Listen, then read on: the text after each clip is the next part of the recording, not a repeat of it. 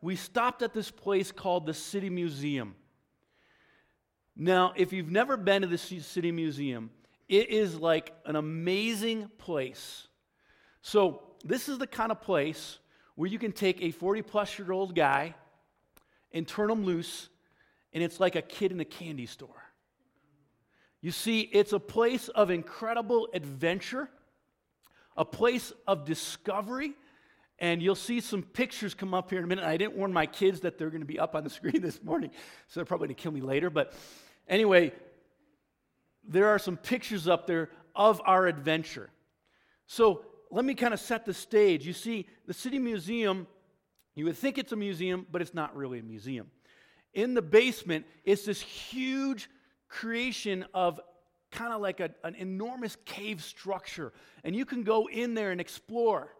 And on this, the main floor, they have all kinds of different things like that as well. And there's this one place in there where it's, there's a crevice that you have to crawl through, and it's only at its widest point about maybe fifteen inches, sixteen inches wide, but it's about ten feet tall, and it's about thirty feet long, and you have to go sideways, and you have to kind of squeeze through there, and it's a lot of fun. And then there's caves everywhere. There's things that look like, like in the inner city that were like crazy tunnels.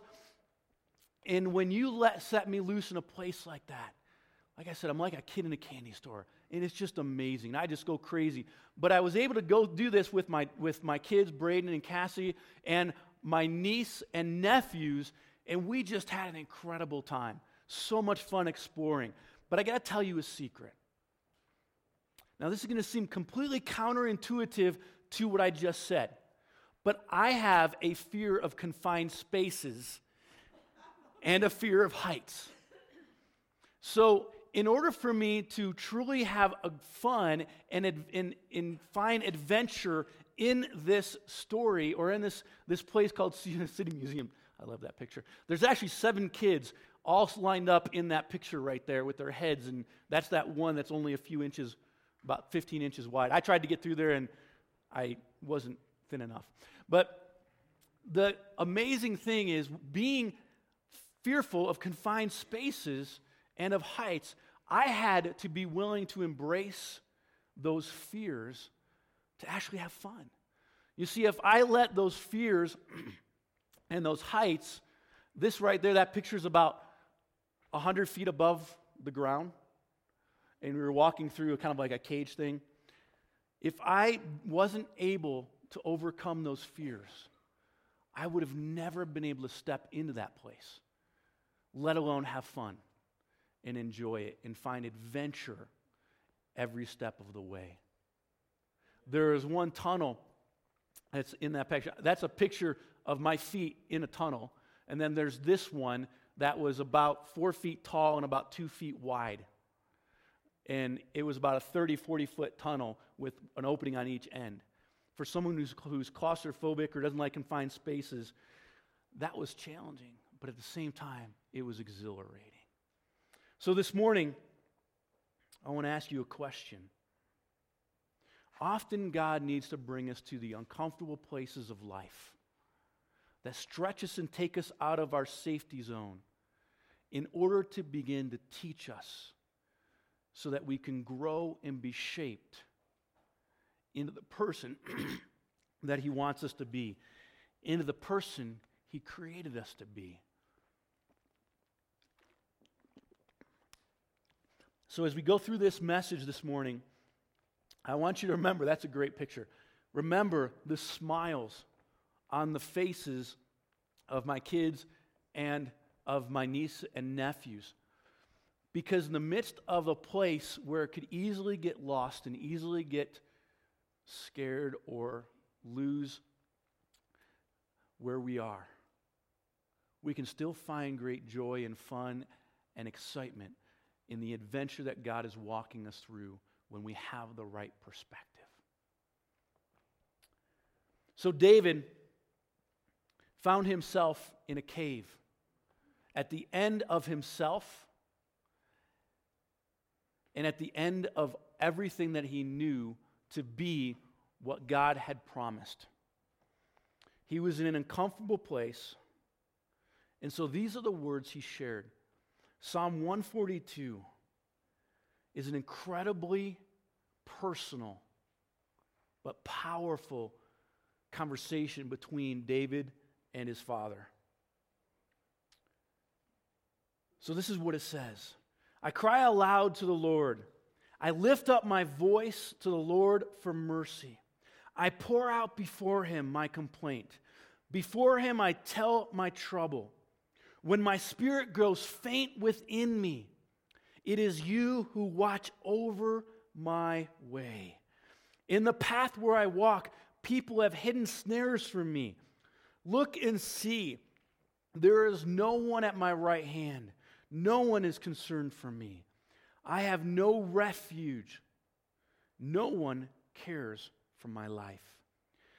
I cry to you, Lord. I say, you are my refuge, my portion in the land of the living. Listen to my cry, for I am in desperate need. Rescue me from those who, pers- who pursue me, for they too are too strong for me. Set my set me free from my prison, that I may praise your name. Then the righteous will gather about me because of your goodness to me. Now, Pastor Michael last week talked about how at times we can feel so, com- totally and completely attacked by everyone around us, even when we think we're doing the right thing. And it puts us in those valleys of depression or those valleys of just discomfort. When we seem to think we're working so hard and doing all the right things and being the right person and following God and being so faithful, yet even in the midst of that faithfulness and doing what God has asked, we still find ourselves in the cave all alone.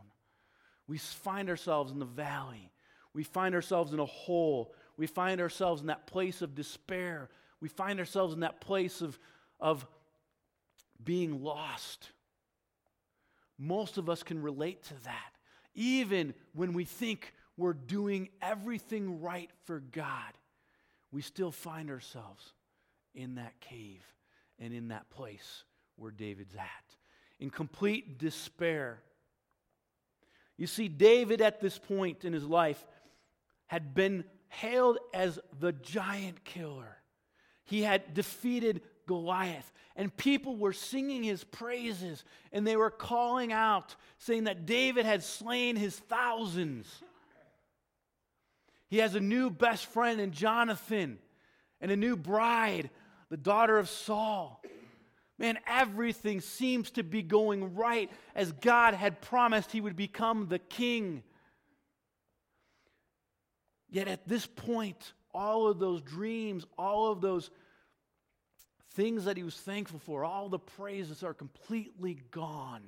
And he's in a cave hiding, running for his very life. The thoughts that must have gone through David's mind, because for reality, in this reality, he knew that God had said, I will make you the king. He had prophesied through Samuel that he would be king. He was anointed that. And God is, is in his life. And he truly believes that this is what is to be to come about and what's to happen, that he is to be the king. But how can he be the king if he's dead? Saul is hunting him. So it's in this place where David writes those words in Psalms one forty-two, the cry of his heart.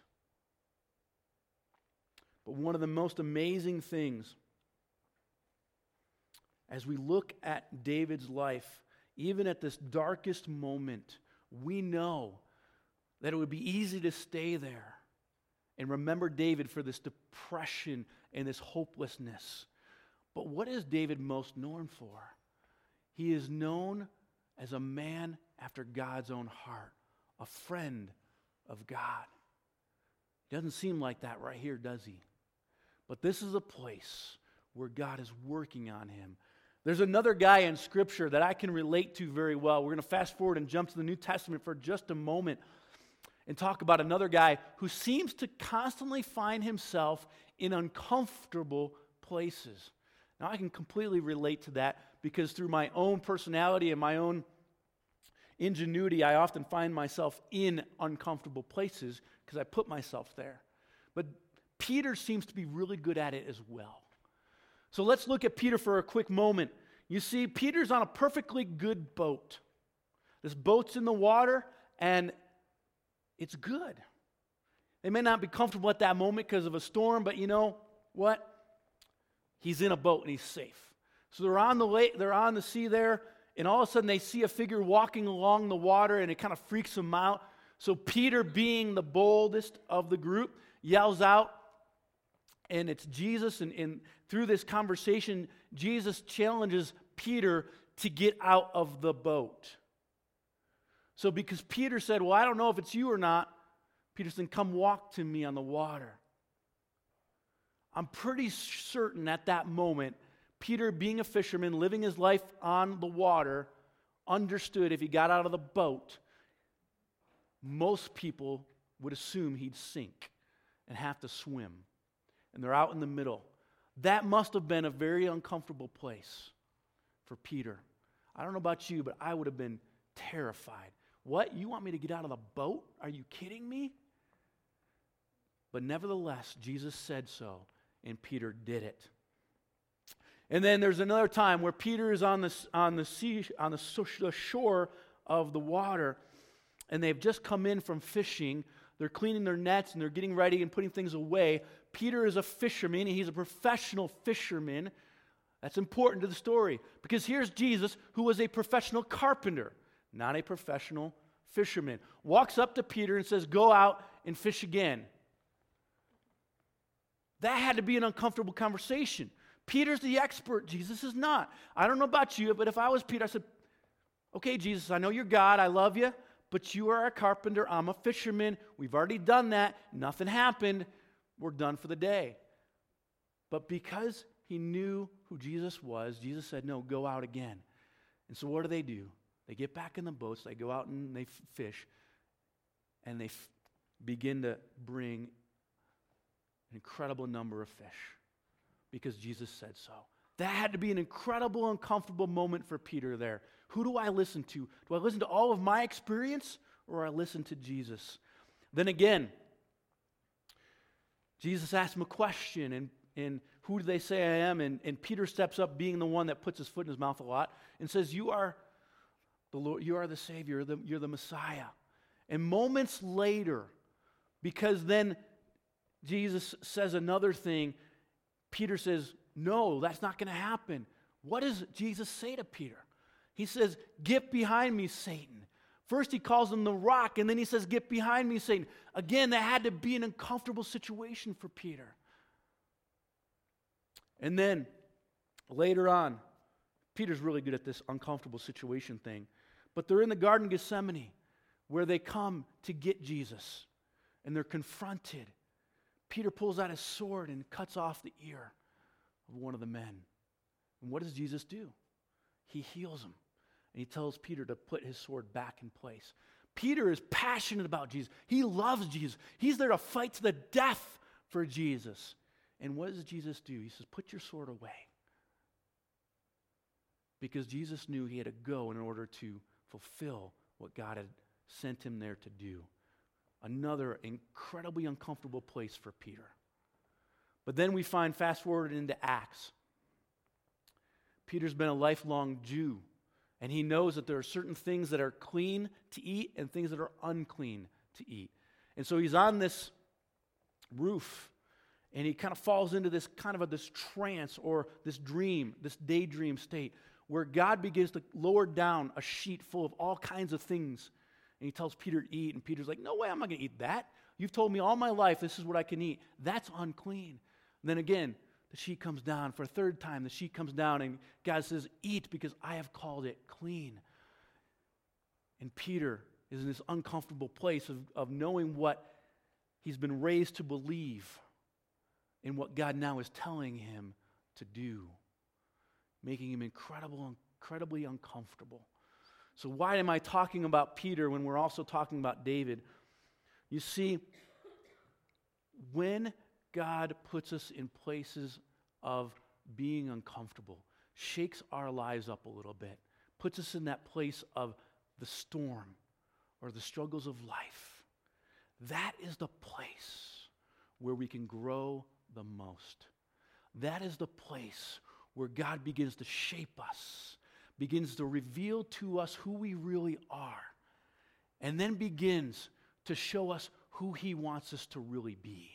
For it's in those places where both David and Peter found incredible discomfort to the ends of themselves and began to see that they could not accomplish what God wants them to unless they were changed. And changed not by themselves, but changed through the power of Jesus Christ and the Holy Spirit working in them. So this morning, before we get go any further, you need to ask yourself this question.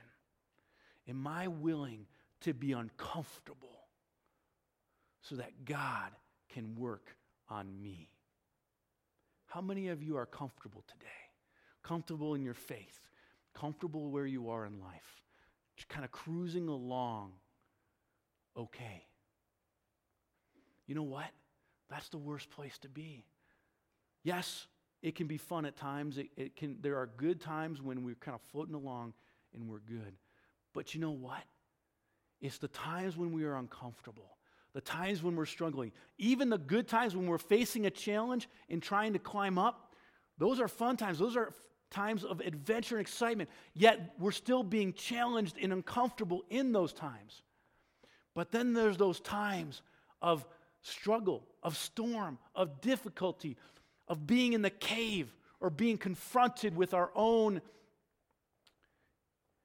our own inadequacies, or when we're challenged to step out of the boat into the water, or when we're told to change our perspective, so that we can be used or changed, transformed by God. So David was at the bottom of his life,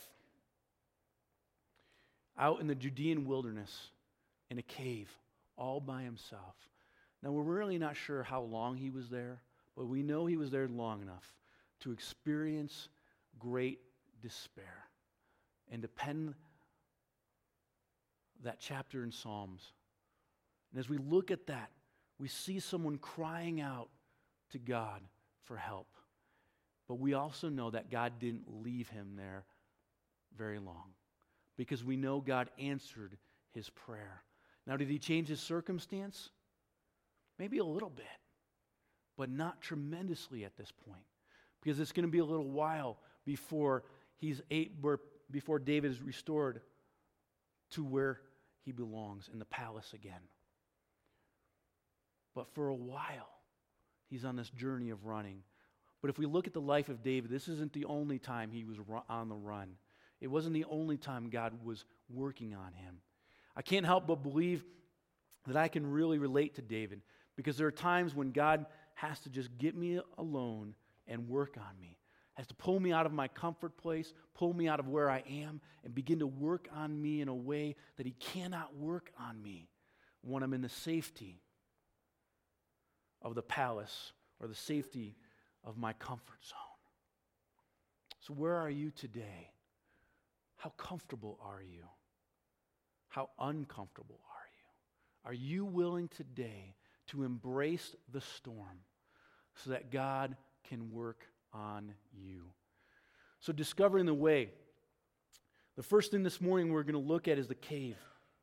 Why did God, God lead David to a cave? Very simply, the cave is the place where David had no longer any self. How often are we trying to go through this life on our own, trusting in ourselves, trusting in our own strength, trusting in our own abilities, trusting in our own wisdom? God is great. He's amazing. He's wonderful. But how often do we put him in a box and stick him in our pocket and simply try to do it on our own? We do that all the time. We do it every day, because we trust in ourselves. We trust in our own abilities. We trust in our own talents. We trust in our own wisdom. But then when all that falls, we pull them out of our pocket, open up that box and say, God, help me. And we find ourselves in that same place as David. Wouldn't it be so better that if every single day we could wake up in that place of realizing that we cannot do it on our own and that we desperately need Jesus to get through the day? This is the place where David has found himself. And we see that in Psalms, that he's crying out for himself, crying out to God because he has come to the end of himself. And he's also come to the end of comfort. He has no self, he has no comfort. There are no comforts in a cave. If you've ever been in an actual cave, they are not comfortable places. Very rarely do you find a smooth surface. And when you do, there's something probably living or crawling or creeping around on it. Or it's damp or wet. Caves are not places of comfort. They're places of great exploration. They're great places to discover new things. They're great places to stretch yourself. They're great places to find something new, but they are no places of comfort. So David has come to the end of himself. He's come to a place with no comfort, and he's also come to a place of no hope. The dream that God had given him of being king right now hangs in the very balance. And as David sees it, there is no hope. For there's people around the corner who have laid snares for him. You know, when you have, are crawling through caves and tunnels with kids, teenagers, most of them, and some of them are younger, they like to do things like crawl ahead and hide so that when you emerge around a corner, they can jump out and scare you. That doesn't go over really well with someone who's already terrified of confined spaces. But that doesn't stop your kids from doing those things. Or blocking the way out. So you have to turn around in a really small place and go the other direction the, while they're laughing all along. You see, David was in a place where he'd come to the end of himself with no comfort and no hope. Is that where you are today? Is that why you find, is that where you find yourself so completely under attack that you're not sure which way is up? You're not sure which way to go to find him? Or maybe you're just in a place of you don't know what's next. And you're wondering, what is God going to do? Where is he calling us? Where is he leading us? Because you've come to the end of you. You've come to the place where you're not comfortable and you have no hope. This, I want you to take a moment and let this sink in. This should not be a place of despair, but it often is. It should be a place of excitement. Do you know why? Because when we come to the end of us, God can start to work. God can start to change us. God can begin to work in our hearts, in our lives, when we let go. When we finally come to that place of realizing we can't do it. We're so underwater. We're so lost that without him, we're done. And that's the exact place that David need to, needed to be. Because for him to be the king, God had to rewrite who he was in many different ways. He had to make him a new creation. He had to change some very important things about his perspective. I can't help but think David had lost that idea of humility probably by this time. You know, he killed Goliath. He was on top of the world. He was being sung about even in a greater context than the king himself. No one does that. Because if the king hears it, what is he going to do? He's going to make sure you either change your song or he will get rid of you because he's threatened. So David is running. But now here's the challenge that God lays out to him. But before we get to the challenge, I want to say this. I want to repeat this a couple times so it'll sink in, because it takes a little while for it to sink into me. So if you're like me, you need it repeated. We must enter into the uncomfortable places where God can deeply change us through Jesus for the sake of the world. So let that sink in for a moment. We must enter into the uncomfortable places where God can deeply change us through Jesus for the sake of the world. Not only does he need to do a work in us for our own sake, but the work that he's doing in your life is for the sake of those he has surrounded you with. God has given you a responsibility. He surrounded you with people, the good, the bad, and the ugly. And he's put you right where you are so you can love them all, so you can influence them all, so you can grow through them, with them. That's a scary thing for some of us when we look around where God has placed us. So here's the challenge, and what does it involve? First, David sent, or God sent David a new team. So you're the person who's supposed to be the king. He was in the palace surrounded by all the best of the best. He was leading some of Saul's greatest warriors. He was surrounded by the best minds. He was surrounded by the wealthiest of the wealthy. The most influential people in all the kingdom were all around the palace. That's where David was living with Saul. He was playing the harp when Saul would go crazy. He was in the inner circle, the inner court of the palace. Everyone who was anyone was there. That's where David was. And that's who David was learning from. That's who David was growing up with. And that's who David was befriending. Now let's think about this for a moment. Now he's in the cave, long ways away from the palace, the comfort of the palace, the wealth of the palace, the influence of the palace. And now he has zero influence because he's hiding in a cave. So what does God do? When, he, when David cries out, first he sends him his family. Then this is who he sends him. And think about this for a minute. When you are in your deepest, darkest need, is this who you want sent to you? So all those who were in distress or in debt or discontented gathered around him. So that means those who are who are in distress, in the same place.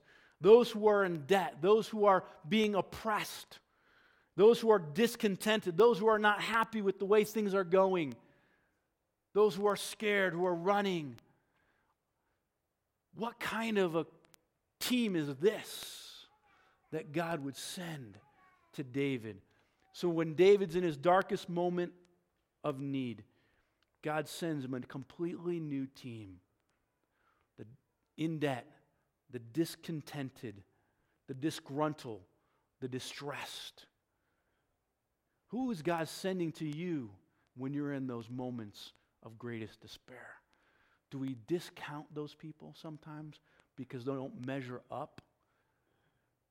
What do you think David was thinking right there when instead of, instead of the army coming to help him, whom he was leading, or those he was fighting alongside of, or the influential people, the wealthy people? None of them came. And those are the people he's been hanging out with. Who came? The lowliest of the low. The people everyone else would have pushed aside. The people that were not worthy to have influence at that point. Man, for a leader like David, that had to be a humbling place. Does God need to humble you today so that you're willing to work with those he's called to walk alongside you, even with all their baggage and mess that they bring along? You see, that new team also brought a new purpose with new needs. That new purpose was to lead a new people in a completely different way with completely different needs than the people at the palace. He had to change David's complete perspective and outlook to reflect his own. God needed David to be a man after his own heart. Is that where you are today?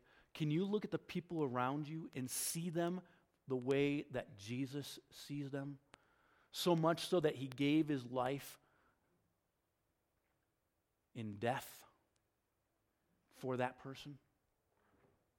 Can you look at the people around you who are attacking you, who don't like you, who are grumbling or complaining, or the people who are depressed or oppressed that are around you? Can you see them the way that Jesus sees them and love them anyway? Can you be willing to see the person God has put above you as God sees them, not as an obstacle to overcome, but as a person God placed there for you to lift up, to encourage, and to support and love? In the same way that those who God has put b- below you, can you see them through God's eyes with love and a desire to feed into them so that they can rise up and be better, so that they can have more influence, so they can be more effective, so that they can do more for God? Are you willing to invest because God has simply put them there? They may not be worthy of it in your eyes, but if God put them there, they are worthy in his eyes. You see, this group of people that God brought to David were exactly the people David needed in that moment, because God was doing something new in his life. Then God gave him new leadership. God gave him a new team to lead, a new purpose to lead with, and new leadership skills to develop so that he could be the king that God wanted him to be. You see, as a king, it's easy to dismiss the lowly. But I can't help but believe in this moment that God was teaching David a lesson, that there is no one in his kingdom, not only the kingdom of God, but the kingdom that David would soon rule over, that was insignificant. Think about that for a moment. In God's kingdom, no one is insignificant. Is this a lesson that God is teaching us as well? He had to teach David this lesson by putting him in a cave, running for his life. What does he need to do in your life to teach you this lesson this morning? That there is no one insignificant. And there is no one that he has placed in your life that is not worthy of hearing the message of Jesus Christ that you have in your heart. So there's three things that we need to understand that David understood and began to pursue in this very moment. The first thing is this. As we learn from David, we must remember that his experience changed him completely from the inside out. And he changed him through these three words: through being hungry, through being humble, and through being smart.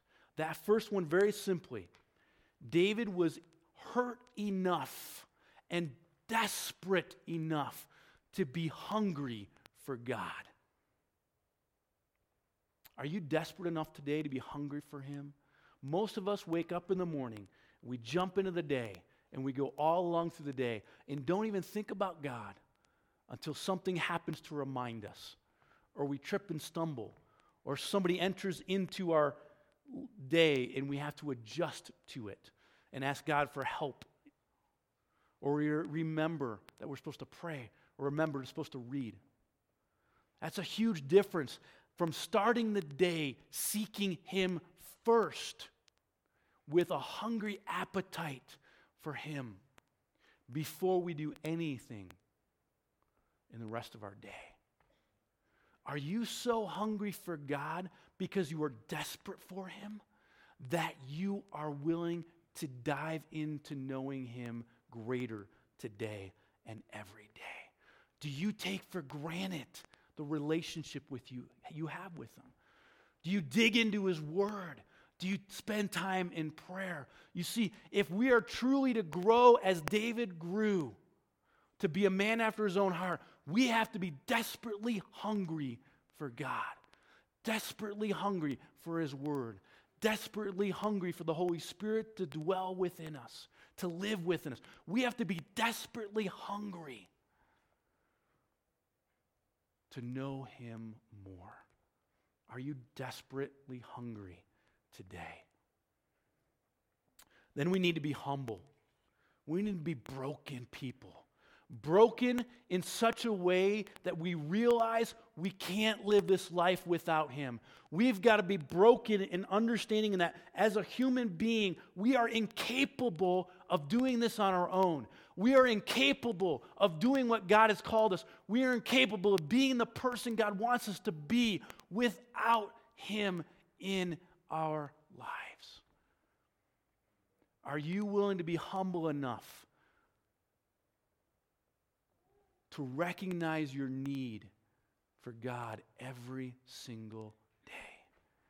Are you, are you humble enough to realize you don't have it all together? Are you humble enough to know if you have, if you are ever going to be successful in life, from God's perspective, you've got to live it through him and not through your own? And the third thing is smart. It's not an H word. Kind of sounds funny there. But the reality is this.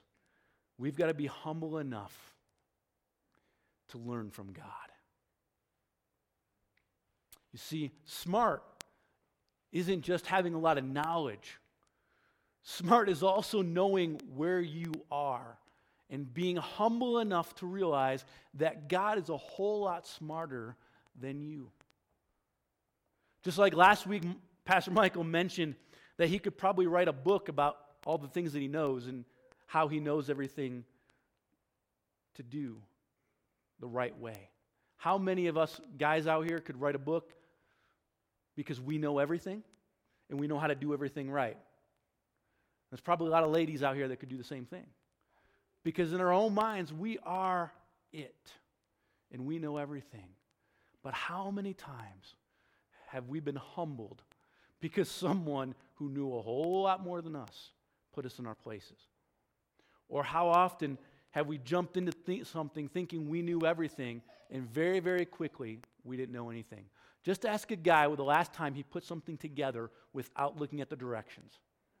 Because that happens almost every time we try to put something together. Because we know best, we can do it, we don't need the instructions. And then we get halfway in, and it looks like we it's inside out or backwards, and we have to go back, take it all apart, look at the directions, and do it right. God has the instruction book of life. He's written it all out for us in Scripture, and he offers us the Holy Spirit as a guide to teach us how to live it. But far too often, we are not smart enough, wise enough to actually listen, to actually open up the book, and to actually ask the Creator of all things, Holy Spirit, help us today to live it out right. So are you being hungry and desperate enough for him? Are you being humble enough to recognize your place and your brokenness? And are you smart enough to learn from him in this moment? David was both humble, hungry, and smart. And we see that because he came out of the cave in a much better place, ready to do what God has asked. So back to the City Museum. That place is a great place of exploring and exploring. An, an experience of thrilling discovery and an opportunity to grow and learn. I grew that day because I faced my fears. And I didn't let my fears keep me from having fun. I'll be honest with you, there's on the outside of that building, there are these tunnels that are made out of what looks like fencing or grating. And they're kind of bent around into a circle so that you can crawl through them. They are completely transparent, and the cable, the wires are only a few fraction of an inch wide. But you are crawling through them at about one hundred feet above the ground. And so as you're crawling, you're looking at the ground. It's unavoidable. So when you get to the middle of that and you realize, I'm one hundred feet up and I can see the ground, and you're afraid of heights, you can either be paralyzed in that place, or you can look ahead to where God is calling you, and you can just go and not worry about what's below, and knowing that God's going to hold you up. I really wasn't sure if that metal stuff could hold me in my mind. But I knew that if I was going to enjoy this ride, I had to just keep on going. And then I crawled through all of them, not just that one. But today, where are you? Are you willing to dive into those caves with excitement and anticipation, because you know that even when it's tough, even when it's hard, even when it's challenging, that even when it brings you to tears and to cry out to Him, Lord, help me because I can't go on without you, that's just where He wants you. Because it's, that, it's at that place where you are truly hungry for Him, where you're truly humble, and where you begin to truly realize how smart you are when you say, I don't know. But God does. And you let Him work.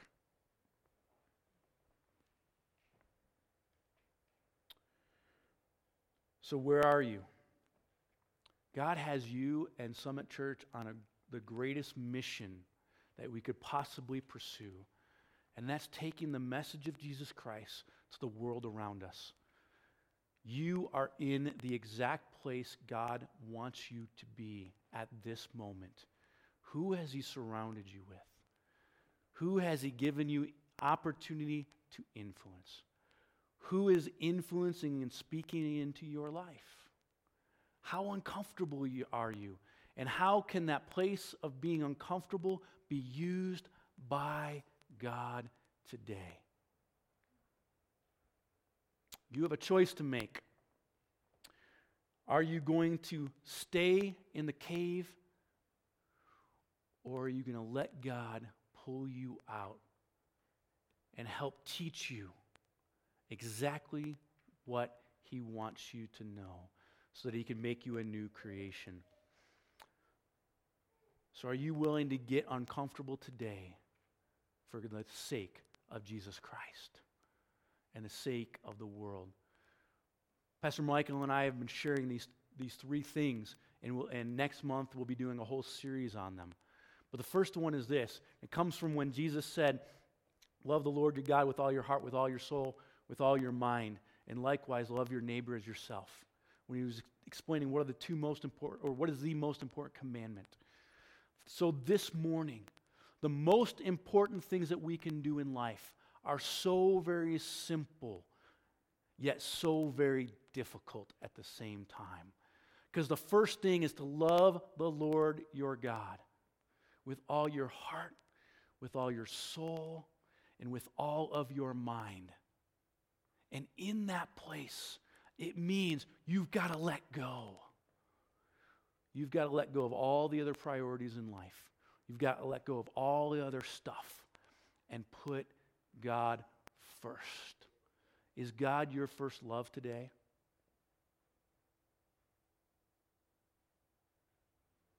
Is God your first love today?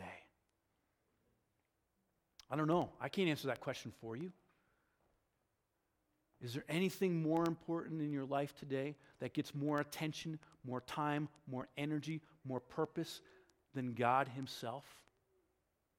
If anything is ahead of God, then er- your whole life is going to be out of balance and out of whack. Because if God isn't first, then everything else is out of order. The second thing He said, love your neighbor as yourself, which is equal to the first. Now, we in when we talk about neighbors, it's very simple. A neighbor is a person that you interact with and encounter at any given moment and any given time. But I want you to look around for a moment. You are sitting with family today. This is the family of God. When you are a believer in Jesus Christ, you are part of the family. You are one team, bonded together through Christ. So look around for a moment. Do you even know your family today? Do you know the person sitting across from you? Do you know the person over here, the person in front of you? Do you have any idea what their name is? Do you know what's going on in their lives? When we are family, what do we do? We walk with each other through the good times and the bad. When we are family, we support each other, we love each other, because the bond is a bond of blood. When we are family, it doesn't matter what we do, we are always family. Whether we love each other at every moment or not, we like each other, we're family, because the bond is a blood bond. When we are Christians, we are adopted in the family of Christ because of the blood of Christ. And we are bound together in the blood of Christ. So when you look across here, we are brothers and sisters. Think about that for a minute. Do you even know your sisters? Do you know your brothers? Do you care about what's going on in their lives? We are to love each other because we are the church, the body of Christ. And then the third thing is simply this: loving those who don't know Jesus, loving the world out there. Because if we are going to love God the way that He loves us, then we have to love everyone, even those who are not like us or part of the family. We need to love the world just as much as we love the family. If we can't love the family, we can't love the world. If we can't love the world, we can't love the family. And if we can't love God, we can't love each other. This morning, it may be uncomfortable to start getting to know the family. But if you don't do it, things will never change. And I hope this morning that each and every one of you wants to see change. Because change, for the purpose of the mission of Christ, is always good, no matter how difficult or painful it is. So here we go. You have a choice this morning. And I'm going to challenge you. And it's going to make you uncomfortable, because that's the purpose of this message this morning. Because as pastors, our job is not to make you comfortable. Our job is not to make you feel safe. It's not even necessarily to make you feel good about yourself. Our job as pastors is to challenge you. It is to make you uncomfortable so that you realize that you need to change in Christ, that you need to get out of your comfort zone and let God do something in your life. Are you ready for something different in your life? Are you ready to grow? Are you ready to be transformed by Jesus? Are you ready for something better? Because believe it or not, where you are right now, there is something better. And that something better is always found in Jesus Christ. And that something better only comes when we are willing to be uncomfortable. Think about Peter. Has any of you ever walked on water? That's got to be one of the best experiences in life. But he had to get out of the boat, which was incredibly uncomfortable to do. Especially when he stopped and began to look at the wind and the waves and began to sink. Today, you need to be uncomfortable for Jesus, because that's the place where He can make you move. It's the place where He can make you new. It's the place where He can make you into His image. So this morning, very simply, if you are willing to be made uncomfortable for Jesus so He can use you, then you need to be uncomfortable and stand today. Are you willing to be uncomfortable for Him?